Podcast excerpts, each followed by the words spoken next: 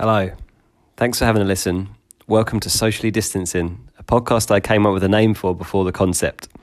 Anyway, each episode I'm going to speak to different people in the sport and media industries to try and give you an insight into what it is we're actually doing when there isn't any sport going on. Enjoy.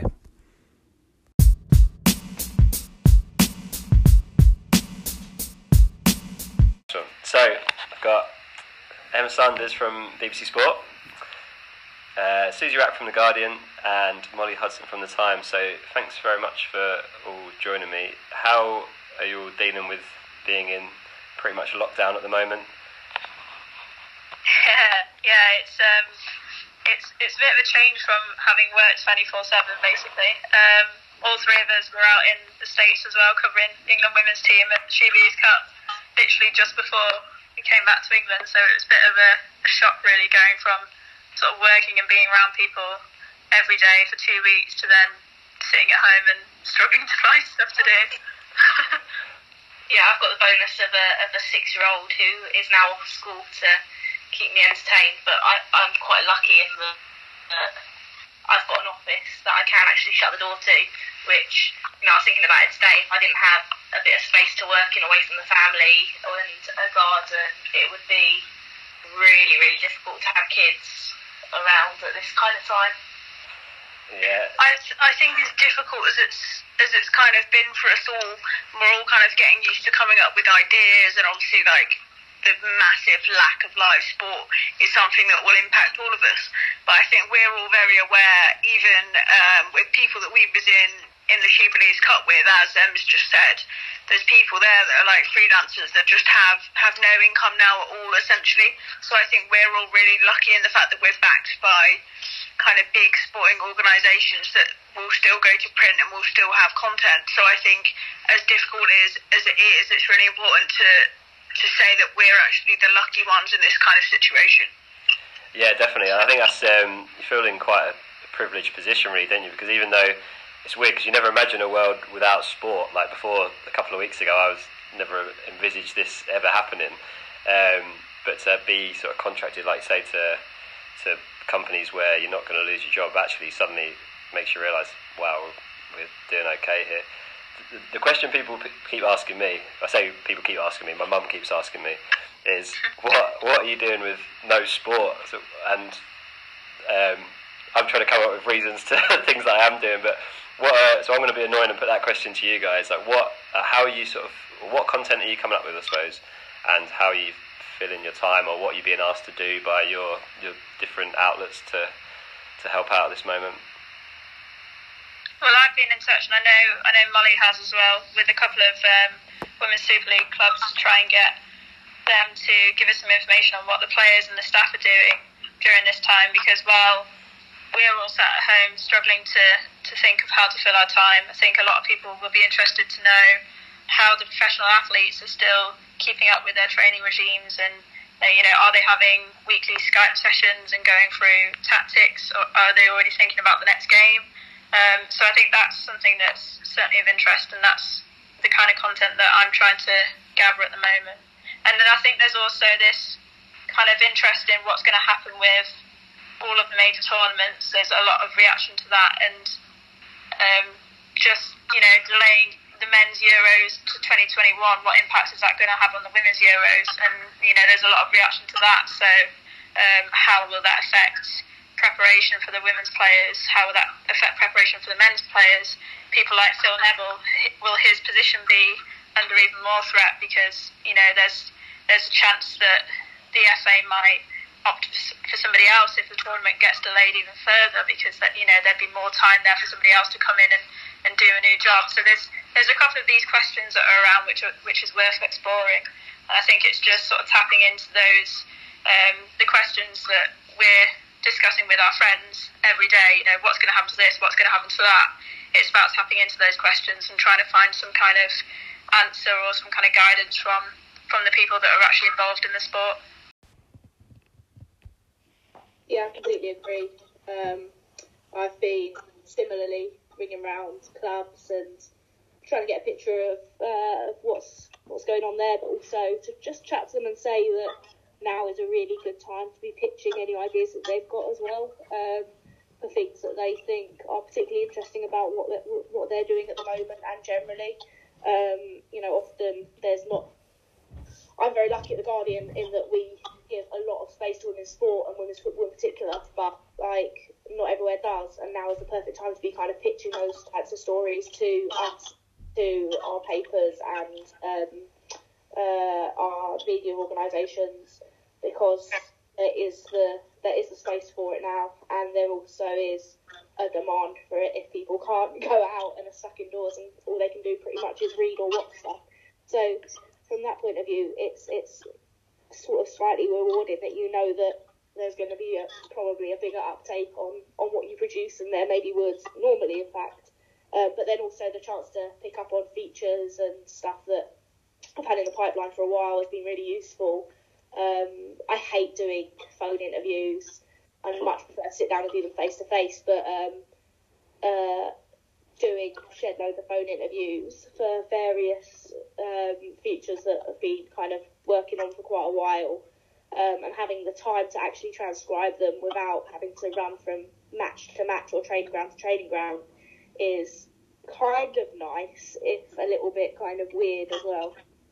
Yeah, that must seem like a novelty, does it not? Transcribing quotes on a train going somewhere, or actually having it, time it to... Is, it's, it's doing it at, uh, sitting at a desk at a reasonable hour of the day, uh, for sure. um, because, yeah, it is usually um, on a train or paused in the car at a McDonald's service station or something like that. So it is sort of slightly liberating to be free of the kind of week-to-week live football grind from that point of view.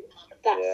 said, what the hardest part is not having the structure of it, um, because there, you know, there's always something you've got to get it done before or after, whereas now it's sort of, you know, oh, well, if I don't transcribe it today, I can transcribe it tomorrow, and I've definitely, you know, I can definitely do that. I know I've got I've got a phone call this time, but other than that, I'm fairly free, you know, and it, it's it's forcing yourself to put deadlines on things and give deadlines to your editors for pieces so that you've kind of got something to um, something to kind of work towards. Otherwise, the risk is is that you kind of fall into a little bit of a slump and end up just delaying stuff for for a while and uh, and and not getting out of bed and getting dressed and things like that. Yeah. How have you all found that the have the clubs been or clubs and players and organisations been quite receptive and giving you access to, to players? I think it's difficult because um, obviously the press and the number of people interested in women's football has increased so much recently. Um, and I think it takes certainly W S L clubs and certainly championship clubs where, you know, even the even the players are part-time. You have to remember that they kind of need time to catch up with that demand. And I think particularly now, The, the press officers obviously have never dealt with anything like this, and you know that goes for men's football and any sport really. It's kind of unprecedented times, but I think it's particularly hard for for those press officers that maybe haven't been in the job for for that long, and are trying to decide like the best kind of way to go about things. Um, so I think it's one of those things where after the initial kind of shock of it and the you know the kind of updates of we're training from home or we're, the training centre's closed or whatever, I think after that, um, as one of the girls just said, you'll get to that point where there's, there's just nothing going on, and the players have got nothing going on and the media staff have got nothing going on. And that's when I think we can all help each other, because essentially we're all in the same boat. And touching on your your question about the kind of content we're producing, I think you have to remember ultimately that we kind of see football in its own sphere a lot of the time. These kind of celebrities um, that, are, that are doing this dream job, but actually they're just people, and they're the same people. They're having the same problems that we're all having, you know, the anxieties, the money worries and all of that. And I think it's really important to for that to come across, really, that actually now we're all in the same boat and nobody's immune and nobody's kind of any different depending on how good you are at football. That that's kind of irrelevant. It's kind of a level playing field in that respect. Yeah, I absolutely agree with Molly there, and I know that um, us three, um, we discussed this the other day. I, I know the F A are quite keen on W S L clubs and their press officers to to keep up the sort of the visibility of the game, because I think it was Emma Hayes who said on Radio five Live uh, either this morning or yesterday that we've worked so hard to get to this point now where people are talking about the women's game. It would be a shame to just sort of forget about it during this period of, of uncertainty, which, as Molly rightly says, is is the same for everyone, whether or not, you know, you work in the N H S or you're a journalist or, or you're a footballer. It's exactly the same for everyone. So um, I do think it's a good window to get those human interest stories across and to really showcase the personalities in the game and not just the, the sporting stories. Yeah, the, I meant to ask you about personalities in the game, actually, because um, this, there are obviously some big personalities in the game. I think, Suzy, am I right in saying that you did a big piece with um, Megan Rapinoe last last year, who is obviously did, yeah. one of the biggest... Uh, um, biggest sort of names and biggest personalities. Um, first of all, what what was she like, and what was it like to sit down with her for a sort of long period of time? And also, um, is having those has having those sort of personalities being brought out in the media, is that helped build the game in a way as well, because people can relate to or that or think feel like they're getting insight into um, people that play in the game?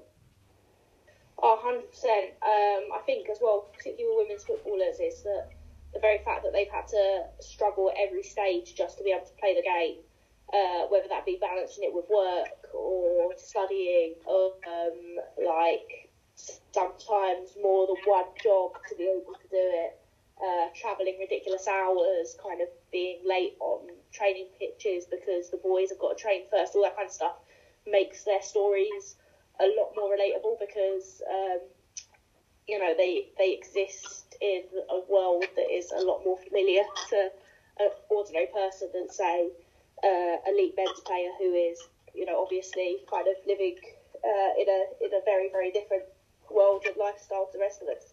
Um, Rapinoe was probably as brilliant as you could imagine she would be. Um, like, what, what really struck me was how kind of normal she was, in that she... like very much has this public persona as a bit of a uh, like uh, sort of a bit arrogant maybe, or uh, a bit full of it, and she's just not at all when you sit down with her one-on-one. If anything, she's like quite understated and shy and thoughtful and almost still very assured in what she believes, but um, there, there's there's not a shred of the sort of that sort of public persona to her when you sit down and, and talk to her um, one-on-one. Um, I had an hour and a half of her over breakfast, and we just chatted sport, politics, society, feminism, the presidential election, you know, literally everything. And it is like sitting around a table with your with your mates um, in a pub, just, you know, kind of chatting about life in general. Um, she's, yeah, incredible person. It's like, It, for me, the exciting thing is having a elite athlete who is at the top of their game, uh, willing to have those conversations, discussions, and not kind of have any fear of a backlash over it, whether that be from sponsors or from agents or from clubs. Just this freedom to, to you know, speak very, very freely, um, which you just don't see in most elite sports anymore, uh, particularly not in the men's game. How refreshing would it be to see, um, you know, a Premier League footballer having those kind of conversations? Um, yeah, that seems like a um, a good time to ask all three of you actually then about, do you think that, um, or how, or how how do you think, what do you feel about the representation of, of women's sport, first of all, in uh, the different outlets you work for, and also the, the media in general? Well, obviously, because I work for um, B B C Sport alongside you, Alex, you, you know that we've, especially in the last twelve months, we've ramped up our women's sport coverage, especially women's football as well. So since that World Cup in the summer, um, I'm effectively part of a, a kind of a new women's football team, and I have a lot more freedom on my rota to be able to pitch stories that, that we wouldn't have usually done. We would have just covered, you know, matches and tournaments, and not to the same level that we would have done um, as a men's tournament. So it's quite refreshing now that, you know, I can go to my editor and say, there's this really nice story about, um, you know, a footballer who did this, who did that, and and he'll say, right, okay, you know, if you get the interview and, and it's good, then then we'll run it, and there's no restrictions on that. And that's the beauty, I guess, for working for a website that's as big as as the B B C, and obviously we cater for, you know, um, lots of different audiences. So um, that's that's something that we've that we've certainly put our efforts into, especially in the last twelve months. But like I know, I know Molly's, um, you know, she's limited to, to kind of what she, what she can put in in print copy. So you know, when we were out in America and we had these round tables, it was very much a case of, right, what can we save so that, you know, um, newspapers like the Times can have can have something that will run on, on you know, the Monday morning, whereas um, obviously I was quite keen to get something on our website on the Sunday night, so it's all kind of about balancing that. But yeah, so I, I can imagine it's probably a bit different for you then, Molly. I think um, everyone would concede that it's a work in progress, and I think that's something we'd probably concede for pretty much every organisation. And um, what, what we always say to people, and, you know, Or even Phil Neville has said to this, um, this to us quite recently at the SheBelieves Cup, that those of us that have been writing about women's sport and women's football in particular have kind of grown with the sport, because it's one of those where when we all first started, I started I think three years ago, you were kind of, like all of us pitched stuff to our desk, and we are having to fight for the, for these stories and these, these players to get their stories out there. So I think it's not like, as Suzy was saying, when I go and do a Jose Mourinho press conference, I don't have to fight for the space for a Jose Mourinho press conference, because it's just there, because it's Mourinho speaking. Whereas if I go and do a a, a women's interview or something, I have to really sell that, um, and you know why it should go in the paper and what's good about it and all of that kind of stuff. Um, so I think it is a work in progress. I think everyone has improved a lot. Um, over the past year in particular, I think it's really nice when I was speaking personally, but when when you ring up your editors and they'll say, oh, I saw this game at the weekend, or oh, I know who this player is, and that's something that like everyone is taking making a conscious effort to improve upon, I think. Um, but I think it is also difficult. At the end of the day, it's different for a website like B B C Sport, for, but when you have a newspaper, you have X amount of pages and you have this amount of space, and like while women's football is getting bigger, the Premier League isn't getting any smaller, so the Premier League space re- remains the Premier League space, if that makes sense. So if you then divide up an entire sports section into all of the different sports, none of which are shrinking, you find that it's harder and harder to find space in the paper, which is why we're moving a lot of things to digital now. I think we have we have more digital subscribers than paper readers now anyway. So logically, it makes sense, but it also means that we, we can give more space to stories about women's sport and women's football that maybe before would have got, you know, two hundred words in the corner of a page, and you would have probably missed out on it, whereas now you can write eight hundred words in a feature online and it gets a really good showing. Yeah. Do you think, um, just from your own personal careers as well, and looking at the, the, the people and the, the staff around you, do you think that women are now better represented actually in the media industry from kind of our journalistic, journalistic side of things um, as well? And do you think that has that helped? And I imagine you probably say it's a work in progress and there should be more as well. And I guess how do how do you reach that goal of, of, of encouraging more more women journalists? So I, to be honest, it's interesting because I. So I, I started out as a freelancer when I left uh, university in twenty fifteen, and I was working for the Liverpool Echo newspaper there. And um, I so I started off in men's football. I did do women's football, but a lot of that was kind of in my free time. Um, so I, you know, I would probably say I've kind of been paid to write about women's football for about two years, but I've probably been doing it for five years. But I haven't really seen an increase in female representation in men's games. So, you know, when I was at Anfield in December um, for a Premier League game against Watford, I think I was one of maybe about four people in the entire press box that was female. Um, and it, that was pretty much the case um, when I when I used to do it, you know, three, four, five years ago. That hasn't really changed.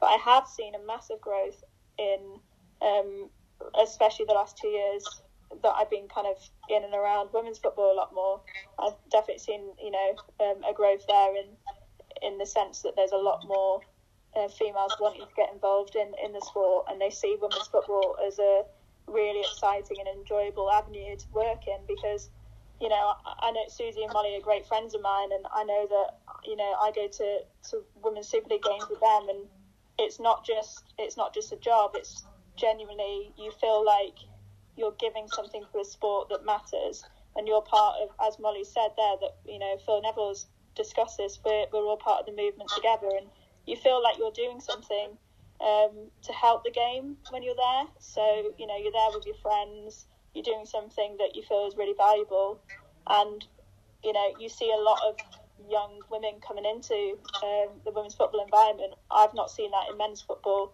I don't know whether, you know, Suzy and Molly's opinion is different, but I, I definitely want to see a lot more women reporting on men's football. No, I agree. I, I think I, part, part of it is um, is the, the the problem you've got in men's football um, and journal and journalism generally, let alone just sports journalism, is that um, particularly in print, it's a shrinking industry, and there's, you know, that it's very rare that jobs come up at big media organisations to cover the Premier League, uh, Premier League teams or matches or whatever. It's it's those jobs don't really just appear, and uh, even if they do, they're generally, you know, kind of headhunted rather than uh, you know, kind of advertised, and that that means that you don't necessarily see a massive turnover, particularly when there is so few jobs around to cover them, if that makes sense. Whereas I, I, I think it'd be fair to describe the growth of women's football as uh, having created sort of like one of the very, very few growth areas of sports journalism of late, in that, like, Uh, you know, me- media organisations have felt somewhat both obligated, but also have seen that it, it, it, there there is going to be commercial gain in the long term if they invest in women's football. Whereas, you know, most of them already have, um, like a lot of their other football coverage, you know, kind of pretty much sewn up uh, in terms of who kind of is doing it. So it's given them an opportunity to. to kind of bring in a lot of talented young women uh, journalists that wouldn't necessarily get the chance to cover um, men's football uh, on a week-to-week basis in the way that we're doing on the women's side, and um, and have them working for national organisations. You then get people like Molly, who was then also thrown into the men's game as well and is doing stuff on both. Um, once she's kind of through the door and is is trusted to. Um, but for me, it's uh, um, it like there's very little turnover. Um, the Athletic changed things a little bit in that respect, in terms of kind of moving on a layer and giving opportunities for organisations to kind of think a bit more broadly about what they want to look like and what they want the desks to look like. But for a very long time, there's been very, very, very little change in personnel, because the industry is not like a big growth industry, um, and that's meant that they're, you know, that, like even if um, even if the Guardian, for example, has all the best will in the world ideologically about uh, about diversity, about uh, wanting a good gender balance and a good um, good. Uh, ethnic minority representation within a newsroom or within their reporters or whatever, if the jobs aren't there to do it, like, you can't just clear them out, can't just clear the way necessarily to create those uh, to create those places for for people to go. You have to you have to expand your journalism in some way, and women's football has been an opportunity for them to do that in a way that, you know, wouldn't necessarily have been thought of. So for me, it's like it's almost like a little new pocket of journalism has opened up that opportunity. Yeah. For me, um, I think I I kind of came into it the opposite way to Emma, in in respects that I started off doing women's football, um, and then off the back of that and that growth, I've I now do the Premier League and um, other sports as well. But I think I would I, I would agree with what Emma said in respect to when I kind of come from women's football and I do men's football, I, I I'm probably like, like half and half in terms of the split of my time um, in the usual kind of uh, media landscape that isn't coronavirus, because at the minute I'm kind of specialising in women's football again. Um, but it's the same kind of faces. Um, people like Alison Rudd and Amy Lawrence and Louise Taylor, who have been work, been females in men's football for a very long time, um, are still doing amazing work. But I think um, it's difficult because I think desks, I say desks, like our editorial team, our bosses, they were, for me personally, were very keen for me not to become a woman doing women's sport and get pigeonholed into that, and really wanted me and believed in me to go and write about men's football, which I think firstly is really important, because I probably didn't believe in myself that I could go and do that until I actually did that, until they suggested that to me. So firstly, I think that's a big bonus point for, for my editorial staff, that they recognised that and didn't want me to get trapped in women's football and the fact that you probably don't get as big a word counts and things like that. But also I think, so I graduated last summer, and the argument I try and make to people when when they say, well, why is representation not getting any better? I did a straight-up sports journalism degree at one of the best universities for sports journalism in the country, um, Staffordshire University. Um, and they've got, you know, um, they've got graduates in pretty much every Premier League club, in national newspapers, in all, all kinds of uh, sports media. And there were only two women in a course of thirty. Now, if you replicate that across the country, which is which is the case, it wasn't a one-off, that's just the, the representation in these degrees, how do you then expect, expect that proportion of women to suddenly become fifty-fifty when it goes into the industry? That's never going to happen. Um, so I think the, the root cause of the problem is that, particularly in print journalism, there never were women to look up to. It's that old see it be it kind of situation. You didn't see female bylines, so you didn't think that career was available to you, because, you know, I don't think anybody could say once you've got your foot in the door that um you've you've been treated differently for your gender. I certainly haven't, from my bosses or anybody that I've worked for. Yes, it can be daunting walking into a press room, particularly in men's football, with, with the same faces and the same white male faces a lot of the time. And that can be difficult. And I can understand why, if you're not a strong character, that could put you off going into the industry, knowing that that's what you're facing. But I think if you really want to do it, then you'll find a way. And I think editors are certainly really helpful in that respect of helping you along the way and giving you the opportunities, even though, as Suzy said, we're in an industry that, that isn't growing at the moment. Um, there will always be different avenues to go down, whether that's digital or, or broadcast or things like that. Yeah, that's that's a really interesting point, actually, because when I did my N C T J um, seven or eight years ago now, and it was designed around a sports course, and I think there was three um, three female journalists there from a pool of about twenty-five. Um, then I started at a local newspaper doing news, and there's like, you know, half the half the newsroom, if not more, is is um, is women. And then, like I say, go back into sport, and it's um, and, and like I say, that correlation from the amount of people actually going into the industry thinking they can do sport, um, then correlates across the board, doesn't it? But that's that's that. I was interested to know, and I find this for both male and female journalists, about what did you all always think? Right, I want to be a sports journalist, or was there a moment that made you think, like a sporting moment or something that happened, like a World Cup or an Olympics, et cetera, that made you think, oh, I want to write about sport? Or did you come into it slightly different routes to each other? I, I think I really had like a moment where I said, oh, I, you know, I want to be a sports journalist. I think my, my two favourite subjects at school were, were P E and, and, and English literature. So it, it was just kind of one of those um, things which made sense. You know, when you go into, uh, you have career lessons, well, not lessons, but you, you talk about what kind of career routes you want to take at school, and and you know they they put two and two together when you discuss what subjects and your skills and I guess mine just sort of fell in line. So I think from about the age of sixteen, seventeen, I think it was it was pretty much a, an obvious route really for me to go down. It wasn't really until I came to uni um, that I discovered that I actually really, really enjoyed. Um, again, it was more the writing side of it. I've, I've never been particularly that interested in the kind of the T V radio side.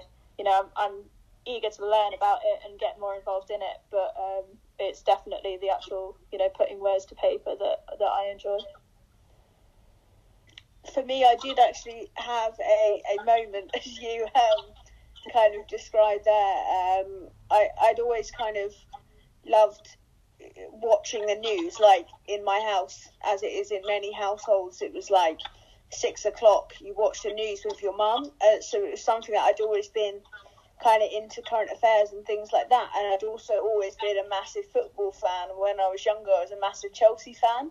So it was um, in twenty twelve, and I was also a massive Didier Drogba fan. And then in twenty twelve, um, in twenty twelve when Chelsea won the Champions League, um, and obviously we're all familiar with, with how that game played out, and, and the fact that the way the header was, the way, you know, the penalties, and it was like it was like the script was written for that moment, for Drogba to have that moment in, in what then could have been his last appearance in a Chelsea shirt. And like, looking back at that now, I, I remember writing this in my personal statement at uni for why I wanted to go into sports journalism. It's like, although it's not like a moment of history that, you know, is is really, really important in the grand scheme of the world, it is a moment of sporting history, and I wanted to write about those moments and And, and live in those moments, if that makes sense. Um, so that's that's that was the, the kind of turning point for me, where I knew that this was what I wanted to do. Whereas my my route has been very, very, very different, in that I, when I was growing up, I always loved sport, big Arsenal fan. Um, Arsenal ladies used to train in the park across the road from me when I was growing up, or across the road from my council estate. Um, I used to watch Arsenal men, Arsenal women, uh, follow the teams, go to the parades and stuff, read the sports pages, um, but never really thought about who wrote them at all. Um, never thought about it as a job option, never heard about it as a job option. Like, it just never occurred to me in any way that this was something that people did, and I could be one of those people that, people that did it. So I... I, like every kid, had a list of things I wanted to be when I grew up, including like astronaut and things. But um, when I was about eight, I decided I wanted to be an architect, and went all out for that. Uh, I still played football. I played football for my school. I played football at college. I played football for a little bit at university. Um, but I, like, everything was focused towards being an architect. Um, and I studied architecture at university. I did a year's practice. And then I sort of fell out of love with it a little bit. Like, still enjoyed it, enjoyed people and stuff, just didn't particularly enjoy the industry uh, at the time I was um, getting into it, uh, partly because of the financial crisis kind of affected things quite massively, and how the industry was working, and the construction industry generally. And then um, was, you know, sort of thinking about what I wanted to do, and started working for a... Uh, campaigning youth organisation that um, campaigned on things like free education um, and uh, for decent employment right, unemployment rights for young people and that kind of stuff. But I was doing all their comms work, um, so all their stuff for um, getting into the papers and things, um, all of their design work, because I had a design background. And from there, I went into newspaper design on a small little paper um, because I had a design background. And it was only when I was there doing, like, layout, sub-editing mainly, um, uh, they I was chat, I would chat to the sports editor pretty much every day just about sport. And eventually they were like, do you want to cover some sport? Do you want to give this a go? Um, and uh, I was like, obviously I do. Um, never thought about it before then at all. Um, just enjoyed chatting to him about sport. Um, and uh, kind of got into it from, from there, um, having never studied it formally in any way bar A-level English. Um, so, yeah, my route's a little bit weird. And then it, there was a sort of moment when I was kind of doing it like that whilst working, um, and fell in, just, you know, utterly fell in love with going to games, covering games, uh, men's and women's, but in particular writing about like the politics of football for fanzines and stuff as well. So I wrote about um, the Eva Canavero case at, um, uh, Canavero case at Chelsea, and uh, the Bundesliga and the refugee crisis and things like that, or Serena Williams and sexism and all those kind of things, and enjoyed that side of it. And that was uh, the combination of all of these things that I love, kind of combining sports, politics, social justice, like, was the things that made me want to get into sports journalism properly. And then I kind of threw myself into it from there. But yeah, bit of a bit of a, a different route in. No, definitely. Like I say, I always find it interesting, um, not just in sports journalism, but across the board, really, the, the routes people have taken. So it's, it's interesting to, to hear you guys and how you got to where you are today. Although, my one takeaway from, from all this was that I started a podcast, and on the first episode, as a Spurs fan, I've managed to end up with a, a Chelsea fan, an Arsenal fan, and a Liverpool fan. Which, uh,